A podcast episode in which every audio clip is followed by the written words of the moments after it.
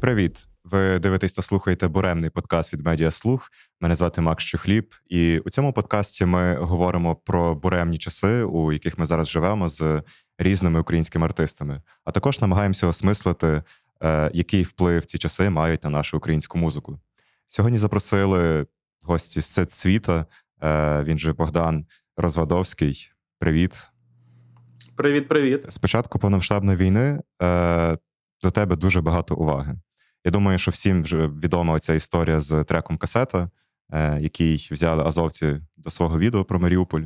І з того часу в тебе дуже виросли прослуховування на Spotify, на Ютубі, там перегляди і так далі. І загалом тебе вже сприймають як такого одного з найважливіших представників цієї нової української музики, яка вже стала популярною за часів повномасштабної війни.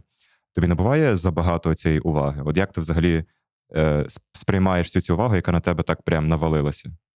Ну, перш за все, знаєш, зі всіма своїми старими друзями я спілкуюся так само, як і спілкувався і до цього. Напевно, відчутніше стала саме відповідальність про те, що ти говориш, тому що знову ж таки. Твоя думка має якусь вагу на аудиторію, тобто, що ти скажеш, те е, знаєш, з того будуть і брати приклад. Е, В цьому плані так. Я думаю, що все ж таки е, я почав думати перед тим, як щось е, казати. Ем, на рахунок е, того, що так мовити, в центрі уваги. Ну насправді, що я можу сказати, я по своїй натурі є інтровертом. Я не скажу, що я дуже люблю знайомитися з людьми, дуже люблю бути в шумних великих компаніях. Проте.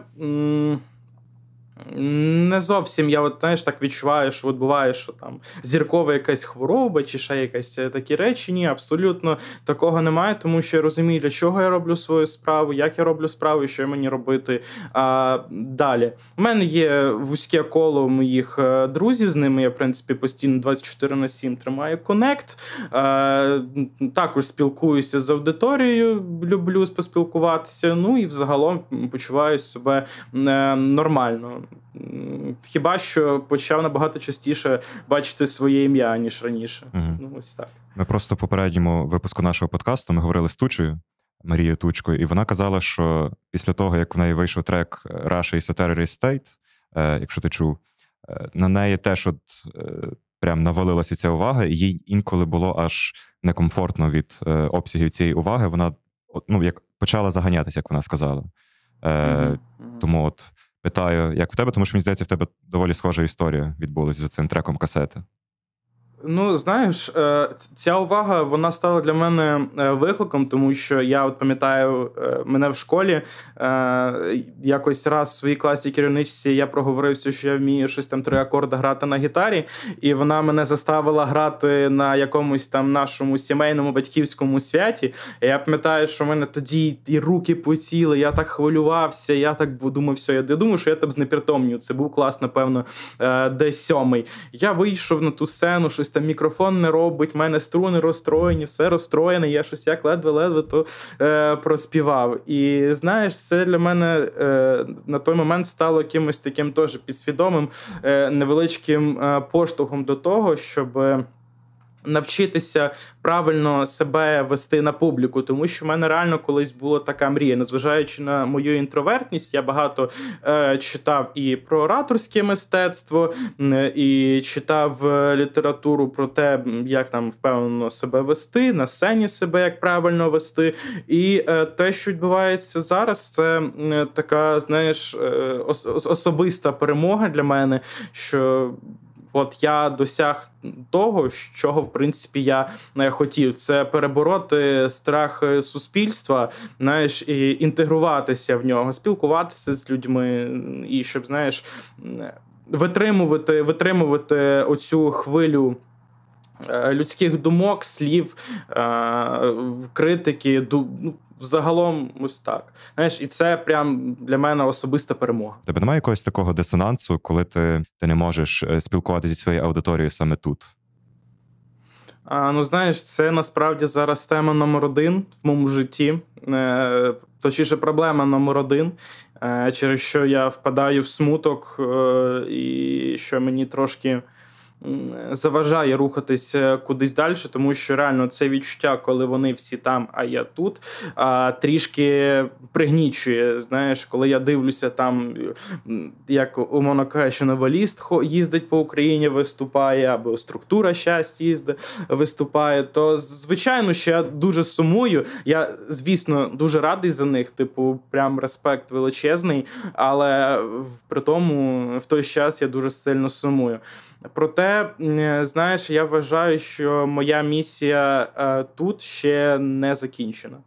Угу. Ось так. Я просто так суджу ще по своєму особистому досвіду, тому що як журналіст я переважно працюю дистанційно, і в мене з'являється якесь таке відчуття ну, порожнечі, коли ти фізично не не бачишся з людьми, зі своїми співробітниками, коли там вся комунікація вона через Telegram чи, чи там через Zoom, і ви все так віртуально робите.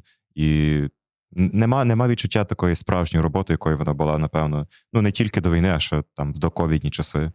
Е, звичайно, звичайно, воно дуже сильно пригнічує. Поки що стараюся якось з цим е, почуттям справлятися, тому що знову ж таки е, є дуже багато роботи в Європі, як мінімум, для того, щоб це суспільство почуло, що таке українська музика, просувати українську музику в маси. Я рахую, це також одна із е, доволі важливих. Зараз сілей. Ну і просто банально це легше тут робити, ходити, комунікувати з різними людьми, там якийсь український трек попросити по знайомству поставити, умовно кажучи, на австрійське радіо, або ще якісь такі штуки. Ну, взагалом, це просто тут легше робити.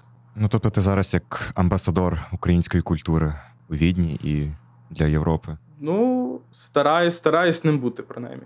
Дивись, я завжди на подкасті у всіх питаю таку одну річ. Е, як на тебе взагалі вплинула ця війна в емоційному плані? Що що в тобі змінилося з 24 лютого? Тобто, зрозуміло, що в тебе був переїзд, е, оці нові якісь умови життя, е, і ти вже раніше згадував про цю проблему, що ти е, що ти там, а все тут. От що що, що ще сталося такого в твоєму житті? Які, які зміни емоційні?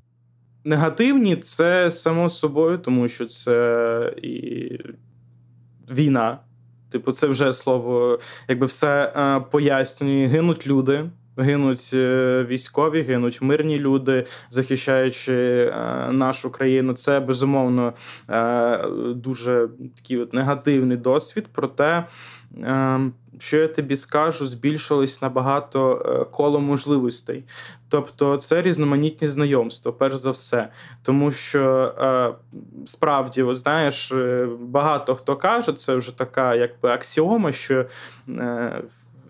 Як мовити, весь весь соціум будується на знайомствах, і я з цим в принципі не можу не поспорити. Ем, стало якось е, легше просувати е, певні речі. В моєму випадку це є українська е, музика, і стало легше якось взагалі впливати на е, підйоми різноманітні. Чи е, приносять мені це якісь позитивні емоції? А вже ж тому, що ми йдемо вгору про Україну, е, дізнаються не тільки про те, що в нас війна, а дізнаються, що в нас є дуже багато крутих е, артистів. Е, ось е, щодо особистого, то дуже змішані емоції, тому що з одного боку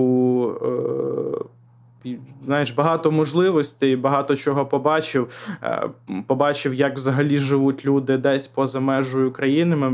Без сумніву, це є дуже вагомий досвід. Просто знаєш. Е, під час яких подій, і тому йде таке чуть-чуть е, роздвоєння саме в чи це позитивні, чи це негативні емоції. Але в будь-якому випадку е, зрозумів е, як е, знову ж таки живуть люди поза межами України, і зрозумів, що потрібно е, для нашої ментальності, для української ментальності, що нам потрібно змінювати після того, як ми переможемо. Тому що, ем, е, знаєш, е, банальний приклад, так до мене постукали, ну, типу, як Жек, їхній австрійський місцевий, і такий каже: у вас там поштова скринька, типу, поламалася. От, знаєш, от поштова скринька, і там оця штучка, uh-huh. яку відкриваєш, кидаєш письмо. Оця штучка в мене коротше поламалася. І мені стукає чувачок і каже: у вас там поламалась поштова скринька, дайте, будь ласка, ключик, через півгодини я вам поверну, я його зремонтую.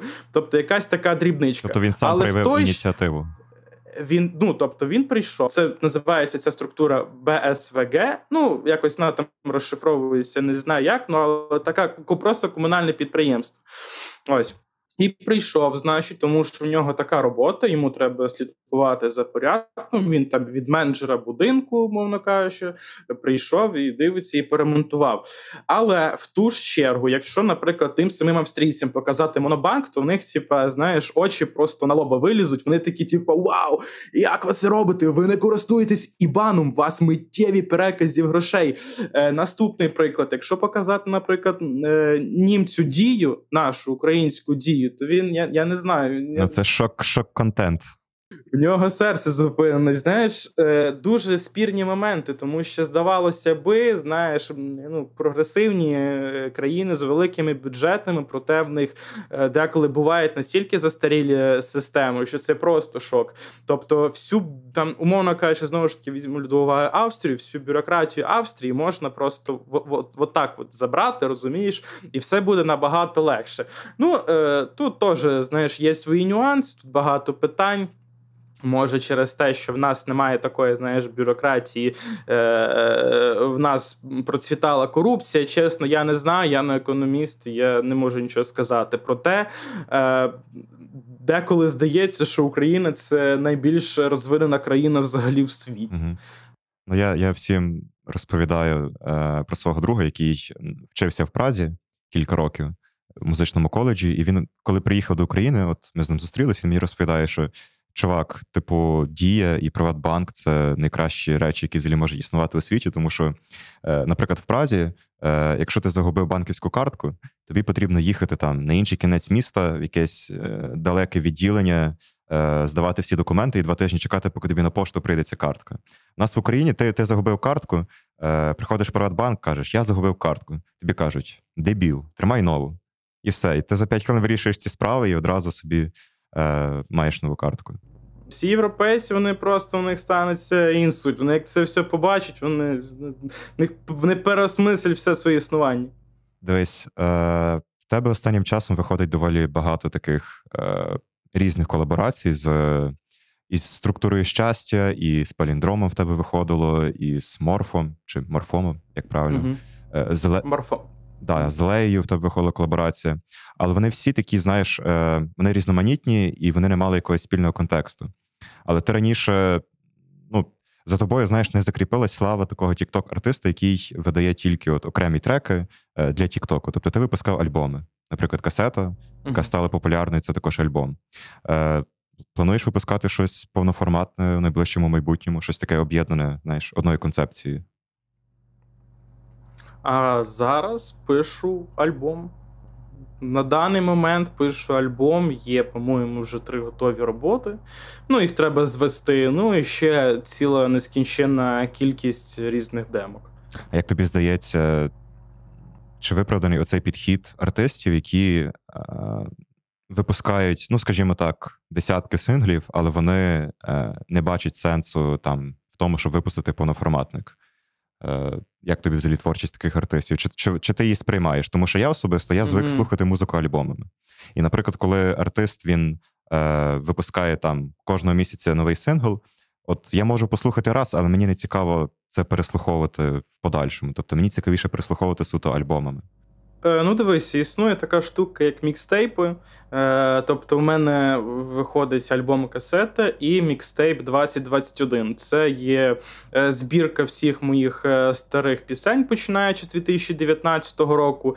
Я їх зібрав в один альбом, я його оформив і я його перевипустив знову ж таки на усі платформи. Ну тобто, знову ж таки, всі сингли можна об'єднувати в певні мікстейпи і робити цього також е, альбоми. Знаєш, ну тут також спірне питання, тому що. А може там з тих 10 синглів залетить там 9, умовно кажучи, синглів, і ти вже коли зробиш з цього мікстейп, ну альбом який зробиш, в тебе там буде вже 9 е, успішних е, треків. Концепція альбому, звісно, прикольна, але мені здається, що це вже більше до. Е, знаєш, старшого покоління відносяться альбоми. От ще, ну, Це моя суб'єктивна думка. Наприклад, коли там всі купляли вініли або різні аналогові е, носії. знаєш, А зараз це чуть-чуть змінилося, враховуючи там той самий TikTok, враховуючи різноманітні медіа. Тому мені здається, підхід зараз е, трішки змінився, і, мабуть, зараз доречніше випускати сингли, аніж альбом. Ну, бачиш, мені здається, що це звучить трошки радикально. Е, Може, це це така вже реальність для зумерів, е, для нашого з тобою покоління, тому що мені здається, ну, з тобою приблизно одного віку. Але насправді дуже багато людей ще слухають альбомами. Я, наприклад, е, ну, я досі не маю скачаного Тіктоку. Е, і тільки, uh-huh. якщо там якісь мемчики чи вірусні тіктоки, я їх там дивлюсь десь в інстаграмі, в сторіс. Але ну я звик альбомами слухати. Тобто я слідкую за тим, що відбувається на заході, і ну, люди там досі мають цю культуру споживання музики саме альбомами. Тобто вони цінують цей формат. Uh-huh. А тікток-музика, вона е, навіть на заході вона поки що повільно розвивається. В цьому плані мені здається, що в Україні якось воно все відбувається набагато швидше, можливо, навіть через війну. Я читав, здається, в одному інтерв'ю чи слухав десь, е, наприклад, жорсткий Дрюс, я такий виконавець, я думаю, ти про нього чув. Е, він записав цей трек, що ви браття. Е, він розповідав, що коли він завів собі стрімінги, е, йому там капнуло кілька тисяч доларів за всі ті прослуховування, які в нього були. І mm-hmm. хотів запитати, е, чи ти зараз взагалі можеш жити за рахунок своєї музики? І за рахунок чого ти зараз живеш, якщо не секрет? Так. Ем, ну, е, скажу насамперед, що е, знаєш, е, найбільше для мене досягнення це те, що я музикою можу допомагати своїй державі. Е, ось це різноманітні донати, це, наприклад, купляти щось хлопцям на фронт. Я завжди е, ініціативний в цьому е, плані. Стараюся ось частку доходів давати на фронт. Знаєш. Я можу себе повністю обезпечувати, і ще плюс надлишок можу віддавати, інвестувати в перемогу. Ти здається, влітку мав концерти в Литві, в Польщі, і ти виступав з full band ом. Розкажи трошки про про цих людей, з якими ти граєш. Е, І я бачу, здається, що це іноземці, що це не українці в тебе в групі. А, Так, е, cool story. Значить, е, якось мені написали Захід Фесту, що привіт, не хочуть зробити там концерти в Польщі. Я кажу, звичайно, прикольно, давайте поїдемо. Ну і, значить, постало питання, чи їхати з бендом, чи їхати самому. Я такий, ну блін, ну все ж таки з бендом воно буде трошки поживіше, воно буде пояскравіше, це і взаємодія якась, і типу, сидить гітарист, щось джемить, якийсь там соляку свою додавить. Це прикольно. Але просто проблема в тому, що я соло-артист, і у мене, в принципі, ніколи не було бенду, ніколи не було музикантів. Е, у Відні я познайомився з дуже хорошою подругою, до речі, яка зняла кліп на страчу. Е- І через неї я познайомився з вчителем, 28-річним е, вчителем іноземних мов Віденського університету, слеш гітарист, е, оператор е, плюс монтажер, плюс хто він там тільки не є філіппінець-барабанщик. І чувак з мого університету, коли я буду поступати, знаєш, казах. Ось. Ну і от ми зібрали, типу, знаєш, такий мульти. Інтернаціональний бенд. Та, та, інтернаціональний бенд, розумієш, і в нас було часу для репетиції тільки щось там два тижні. А чуваки, вообще, типу, українська музика, якийсь постпанк. Е, цей гітарист він взагалі джаз-музикант, він джаз грає. Е, барабанщик, ну йому таке, він на драм-машині собі там партію зіграв. Цей басистом, в принципі, теж дуже проблем не було. Ось, а от гітарист, це, це взагалі це така проблема була навчити його грати, зрозумієш, е, касету. Це був перший виступ взагалі в моєму житті такий масштабний. Це було для мене жорстко. Це було скільки, по-моєму, 200 людей було у Варшаві, 200 було в Кракові, чи 203, ну щось таке, 230 в Кракові. Ось, і це було доволі масштабні для мене е, події. І за два тижні, знаєш, ми вижили максимум, що ми могли. От у Відні, взагалі, оцей гітарист е, він дуже часто чилить у австрійському пабі, одному такому, ну, такий, знаєш, класичний там паб для дідів, приходять вечором п'ятницю пити собі пиво. І там, коротше, в тому пабі був підвал. І ми в тому підвалі робили е, репетиції до цього концерту. Ну, знаєш, це був такий невеличкий треш, тому що кажу, як би я не пояснював, ні, чувак, там не так грається, там трошки по-іншому. А плюс все ускладнювалося тим, що це комунікація англійською мовою. Типу, я не скажу, що я там знаю англійську мову на це на це 1 це 2 знаєш, тому було також з цим трішки проблеми. Ну, але знаєш, е, як на мене, в принципі, вийшло непогано, враховуючи те, що в нас там потім в Кракові, по-моєму.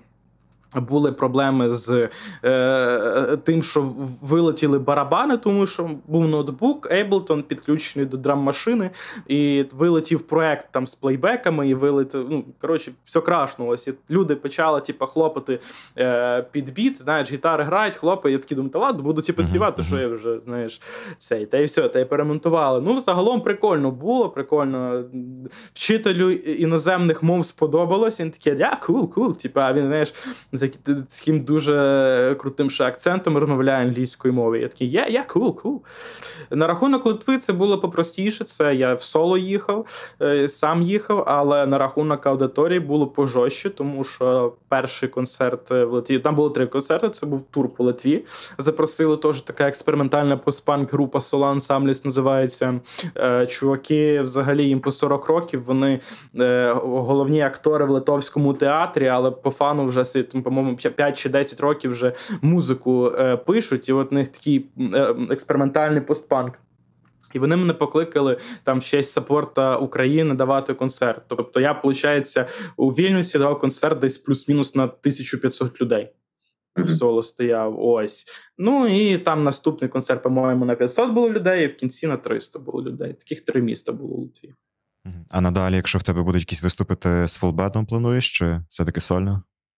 11 грудня має бути в Варшаві концерт. Це буде соло-концерт. Ну, типу, без бенду, з плейбеками. Там, в принципі, приміщення невеличке. Знаєш, таке на людей 200, напевно, десь плюс-мінус. Ось, і планую в соло виступити. Ми вже з тобою говорили про нову музику е, українську, яка з'явилася вже або під час цієї війни повномасштабної, або стала відомою за час війни. І на фоні всієї всього цього руху музики війни помітно виділяється, які називають от молода сцена. Або кажуть там інді-сцена нова, або середня сцена, як Туча любить називати її, або я колись ще там її назвав нова онлайн DIY сцена. Е, коротше кажучи, от е, ти є її помітним представником разом там із Sad Novelist ом, Hate Speech ем, діти інженерів, е, я не знаю, там Джозер ще застрибнули у цей потяг, угу. структура щастя і так далі. І переважно, от всі ці люди, вони вони насправді молоді, вони зумери. Тобто вони нашого з тобою віку, і вони, мені здається, вони принципово різні від е, того е, того шоу-бізнесу і тієї музичної сцени, яка в нас раніше існувала. Як тобі здається, от е, чим всі ці виконавці, включно з тобою, принципово відрізняються від тієї української музики, яка в нас існувала раніше. Тобто я маю на увазі і андеграунд, і е, оцей середню сцену попередню нашу Індії, mm-hmm. і мейнстрім, тобто шоу-бізнес, і оце все в комплексі такому. Е, Я думаю, це. Наявність ноутбука і можливість в один клік скачати програму для створення музики. Я думаю, цим ми відрізняємося. Тому що, якщо, наприклад, е, там взяти років 10 назад, 15 років назад, ну це уяви собі, знайти там приміщення, знайти апаратуру, знайти комбіки, гітари, провода, знайти мікрофони, звукорежисер, який то сидить, все крутиться для того, щоб записати там якусь демку. Е, Я, от коли їхав в Литву, я записав трек в готелі. Тобто, в мене був ноутбук, звукова карта і мікрофон. Я, типу, записав там е, ще один трек. Тому е, за рахунок е, цього, знаєш, набагато стало легше це все робити. І, відповідно, появляється набагато більше нових е, імен. Ну просто головне це сісти, вивчити ці всі е, моменти, як робити, як писати, як правильно користуватися цими програмами. Ось тому, що знову ж таки можливості зараз, типу, ну взагалі, ну то взагалі отако. Тобі не треба там знімати, скажу, підвал в Хрущовці, там, умовні кажучи, знаєш, підтягувати туди теж світло, якесь, обклеювати подушками і записувати це все. Uh-huh. Знаєш, можна це все можна це все робити, е, коли ти даєш дані е, знаєш, минулому, коли ти знаєш, так от е, все трушто-трушто, проте рахуєш зараз зовсім не обов'язково. Ну і на фоні цього, відповідно, появилось багато музикантів. Ну, але ти про це говориш виключно в позитивному контексті? Чи чи ти також враховуєш і певні негативні чинники, які приносять цей такий віртуальний підхід? Тому що, наприклад, тут е, я тебе слухав, мені спало на думку, що е, я ходив на концерт е, кілька місяців тому, ще влітку. У нас у Львові е, якраз е, ну не буду казати хто, хто там виступав, але представники цієї нової української інді сцени і Ну, я я був трошки розчарований, тому що я помітив, наскільки ці е, музиканти от вони можуть класно, наприклад, взаємодіяти з аудиторією, але наскільки технічно вони слабко виконують свої пісні наживо. Тобто мені здалося тоді, що цей віртуальний підхід він тобі дає багато в плані там, я не знаю, частоти того, як ти випускаєш треки, е, оцієї мобільності, як ти кажеш, ти в готелі записав трек, чи загалом ж це зручно. Але натомість mm-hmm. ці музиканти і загалом ця молода сцена, на мою думку. Е, вони не мають ще так багато досвіду в офлайні. Тобто, коли ти виходиш на сцену живу перед і ти стоїш перед живою аудиторією і з живими музикантами, наприклад, як у тебе було, то е, мені здається, що тут трошки трошки більше ще потрібно досвіду. Ну, Це такий я мінус цього віртуального скажу, підходу. Скажімо так, починаємо готуватись до того, що концерти будуть нас дуже часто розчаровувати. Е, Ну, Це моя чисто така думка, тому що так, я з тобою, в принципі, в цьому плані згоден. Е, знаєш, тому що коли ти маєш комп'ютер і там певні можливості, ти можеш взагалі з свого голосу зробити там піаніно, мовно кажучи, або звук гітари. Ну, взагалі будь-що можеш зробити. Е, Потрібно просто більше, знаєш, е, розібратися в цьому, знаєш, зсередини розібратися, як взагалі працює звук, щоб давати якісний контент е, саме на концертах. Тобто можна робити окремі мінусовки для концертів, окреме шоу для концертів, щоб все все було цікавіше. Знаєш, ну звичайно, якщо ти візьмеш там що біт, е, да, інструментал свого проекту і на концерт його е, запхаєш, то воно не так буде круто звучати 100%. Тому потрібно зараз експериментувати, експериментувати навіть не тільки над звуком, а й над візуалом. Тобто, знаєш, якось світлом гратися, гратися з виглядом сцени, тобто робити вже принципово щось е, нове. Тому що, ну не знаю, знаєш, коли стоять четверо музикантів, грають на сцені, це круто, знаєш, воно ніколи не втратить своєї актуальності, але хочеться вже вже щось нове. Е, Наприклад, тут, коли зараз нова сцена така ж виступають, от знову ж таки під такі інструментали, да, воно чуть не, не так виглядає. Тому потрібно щось придумувати. Е, нове. Тобто якось зацікавити, зробити цікавим цей перформанс, е, більше з аудиторії, чи зробити якийсь формат півконцерт, півпідкаст. Ну, знаєш, таке щось зробити. Цікаве, цікаве щось треба просто робити, щоб зацікавлювати аудиторію. Бо коли це ну, ж таки грають чотири музиканти, це, ну, понятно, що це кру, це круто, це база, що воно круто звучить, і що воно все знаєш гармонійно, і є якась дія е, е, екшен на сцені. А коли один там стоїть артист, співає, нічого не бувається, то да, це сумно. Ти знаєш, раніше ми в цьому подкасті е, ми говорили з паліндромом. Це був наш дебютний випуск. Я не знаю, чи ти бачив. Ми там говорили взагалі про відсутність тяглості поколінь в українській музиці. Тобто, що мається на увазі? Що, наприклад, в нас була музика в 90-х, там територія А, наприклад, той самий ранній Скрябін чи Руся тоді активно діяли. А потім, наприклад, в нульових ця вся музика відійшла. Скрябін, наприклад, він змінив свій музичний стиль. Руся та сама взагалі виїхала в Америку. Ну, це такі дуже угу. примітивні приклади. Там насправді було набагато більше цих виконавців. Але, наприклад, музика нульових вона вже була трохи відірвана від музики 90-х. Так само музика в 10-х роках вона вже була відірвана від того, що було перед тим. І тому ніколи так не було, щоб е, наші нові артисти надихалися старшими артистами. І тільки зараз починається така якась е, такий такий рух, можна сказати. Тобто люди знов mm-hmm. вони там відкривають для себе 90-ті в музиці е, і так mm-hmm. далі. І я тоді в тому подкасті якраз наводив такий приклад. От ми тебе згадували, що умовний Монатік він ніколи не візьме на розігрів умовного сетсвіта, тому що наш там старий шоу-бізнес і оця нова молода сцена вони дуже ізольовані один від одного. Тобто, недавно я пам'ятаю, навіть виходив е, оцей трек, е, який називається Тренди від Омана, Alice Change, Hate Speech. Це така колаборація, діти mm-hmm. інженерів. Mm-hmm. І це був такий ніби як diss на оцей наш старий шоу-бізнес, що е, наскільки він прогнивший, е, наскільки ця премія YUNA, наприклад, вже застаріла, по суті, там, де просто ті самі люди кожного року виграють оці, оці премії. Е, От як ти вважаєш, яким чином е, оці, оці дві частини української музики мають між собою співіснувати? Е, Чи мусить бути якась комунікація між цією новою молодою сценою і оцим старим шоу-бізнесом, який оці молоді виконавці так сильно не люблять? Е, старші навчають молодших заробляти гроші, молодші навчають старших, як правильно робити музику. Ну, це моя думка. Uh-huh. Ось тому, що знову ж таки, якби там ми не знаєш, плювалися в старе покоління, ну давай так. Якщо відверто брати, то там все ж таки більше була мова про гроші, ніж про справжню творчість. Тобто, це все було дуже комерційна е, штука. Наша сцена це. Знаєш, е, як правильно сказати, така голка, яка от іде в кульку, знаєш, старої сцени. Вона пумц, її розумієш, і е, бухає.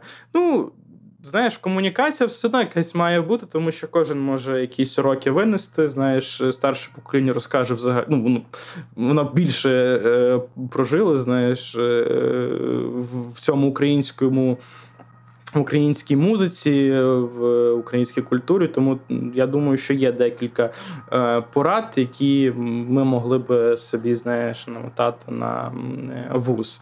А щодо звучання, я думаю, за молодими.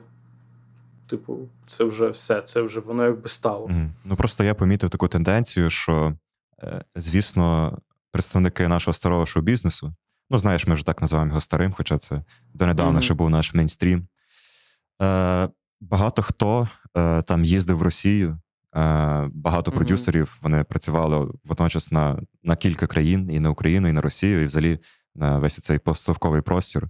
І тому я просто помічаю, що молоді артисти, вони ще ну, вони, вони ще й через це зрозуміло відчувають таку неприязнь і відторгнення до до цих старих виконавців. Тому зрозуміло, що багато хто не хоче якби лізти у, у цю всю справу і там, можливо, шкваритись співпрацею там з якимись цими старшими виконавцями. Ну так, звичайно. Ну, Ні, знову ж таки, я про співпрацю то теж можу за cancel ити. Ну, типу, ні, співпраці ні, але якщо знаєш, десь посидіти, порозмовляти між собою, то це, в принципі, я рахую прикольний experience. Знаєш, щось знову ж таки поділитись думками, подискусувати. Е, Ситуація а на рахунок того, щоб якось це все синхронізувати, робити симбіози.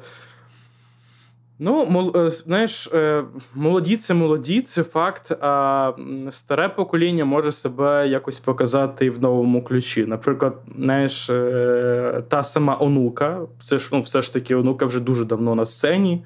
Вже роками вона стрельнула, по-моєму, в році 14-му, 15-му.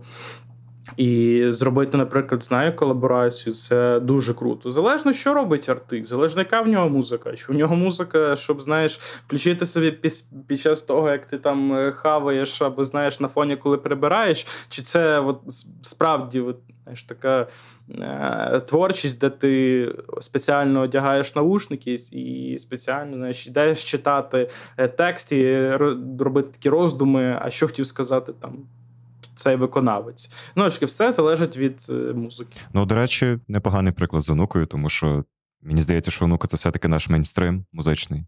І якби онука зробила колаборацію, наприклад, із Сетсвітом, Сподіваюсь, може, нас НАТО почує. Е, це було б прикольно, Надіюся. типу, мейнстрім він робить колаборацію з середньою сценою. Хоча, звісно, коли я це все казав, я не мав на увазі, що там е, умовний монатік він має з якимось Вейтворд робити колаборацію. Типу, це було б занадто специфічно навіть для України. Ну думаю. так, так, так. Е, дивись, коли ти е, давав інші інтерв'ю е, в інших там подкастах, брав участь і так далі, то ти часто згадував, що ти любиш The Cure, Joy Division, загалом Мгм. цей британський постпанк. Але все ж Мгм. мені здається особисто, що британський постпанк він трошки відрізняється від того, що робиш ти. Е, тобто я бачив колись такий коментар десь на, на Last.fm, є такий сайт. Е, що там писали, що це цвіт, це ніби як група Боярак, але українською мовою. Ну і також там дописали, що Мгм. а Джозерс це типу як електрофорез, але теж українською. І або я там на повному серйозі чув від своїх знайомих, що їм це цвіт нагадує Цоя, там, чи ще якихось таких Угу. е, російських виконавців саме. От чому в людей виникає таке враження, коли вони слухають твою музику? Е, тому що вони не жили в Британії 70-х, напевно. Ну, взагалі не жили в Британії. Тобто, чому та музика, знаєш, відрізняється від нас? Тому що це зовсім інший менталітет, почнемо з цього. А, е, знаєш, е, по-друге, все ж таки вплив совковості все ж таки відображається в цьому жанрі. Я не буду заперечувати. По-моєму, я позавчора слухав підкаст е, Потопа, де також почув своє ім'я, і е, де там мені сказали, що я знаєш, пишу совковий постпанк. Напевно, я не буду спорювати, що це так було. Типу, тому що вплив знову ж таки був, вплив великий був. Тобто, і в мене тато слухав, умовно кажучи, подібні пісні. У нього були там на касетах, коли ми їхали там маленькі. Ну в кого тата не слухав Не. Цоя? Ну, типу, типу того. Я думаю, що це зіграло теж велику роль е, в цьому. Ось тому. Зараз наразі стараюся також трошки подавати новіший матеріал і якось відходити від цієї е, совковості. Ну, в принципі, я вже знаєш від неї, ну, на мою думку, відійшов, тому що зараз те, що я зараз пишу, там взагалі там якісь синти, там непонятно, там коротше дуже багато всякої експериментальщини.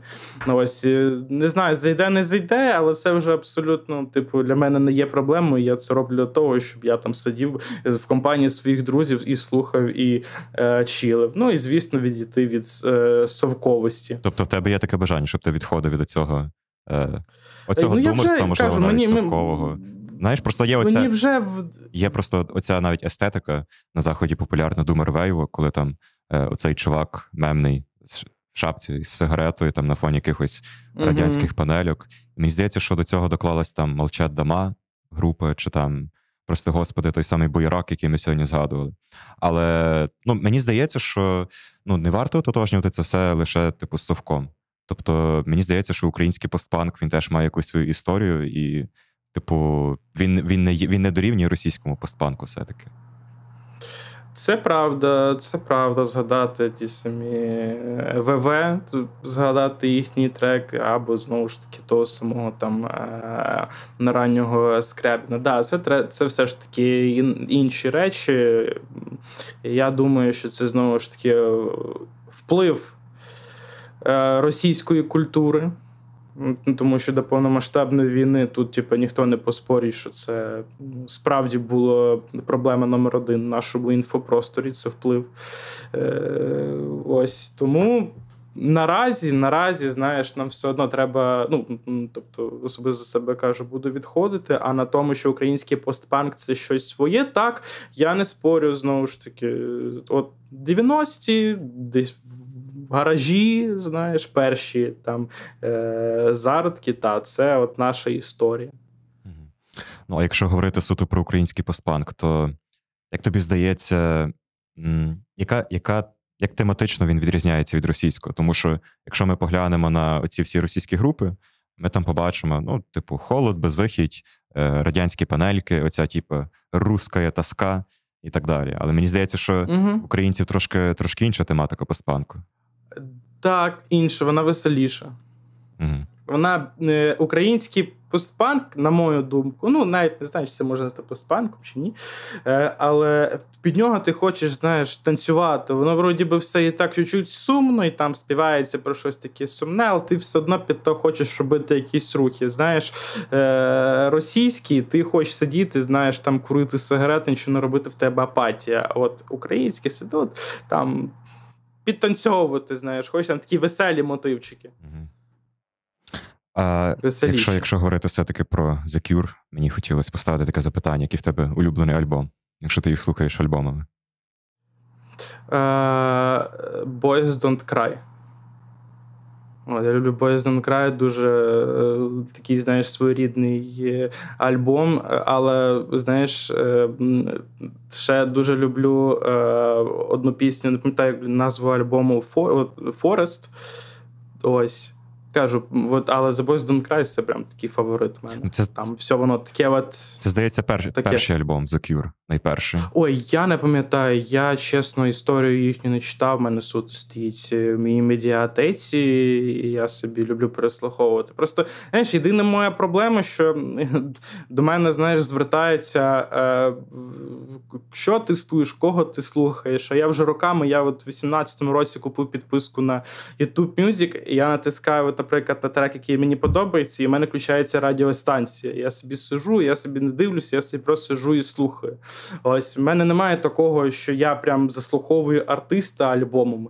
Я не можу нікого виділити, бо щоб я сів знаєш, на крісло і почав там переслуховувати, воно кажучи, там якусь е, платівку. Та? Ну, Такого немає. Ну, але бачиш, тут ми знову повертаємося до того, як як різні люди слухають музику. Я думаю, що ну, тут варто не тільки поділяти якось на покоління, що, типу, там старші люди слухають тільки платівки, там, альбомами, а зумери mm-hmm. слухають тільки в Тіктоці музику. Ну, це смішно, типу. Хоча, ну, я чую, здається, що в тебе є вінілова колекція, що ти збираєш платівки.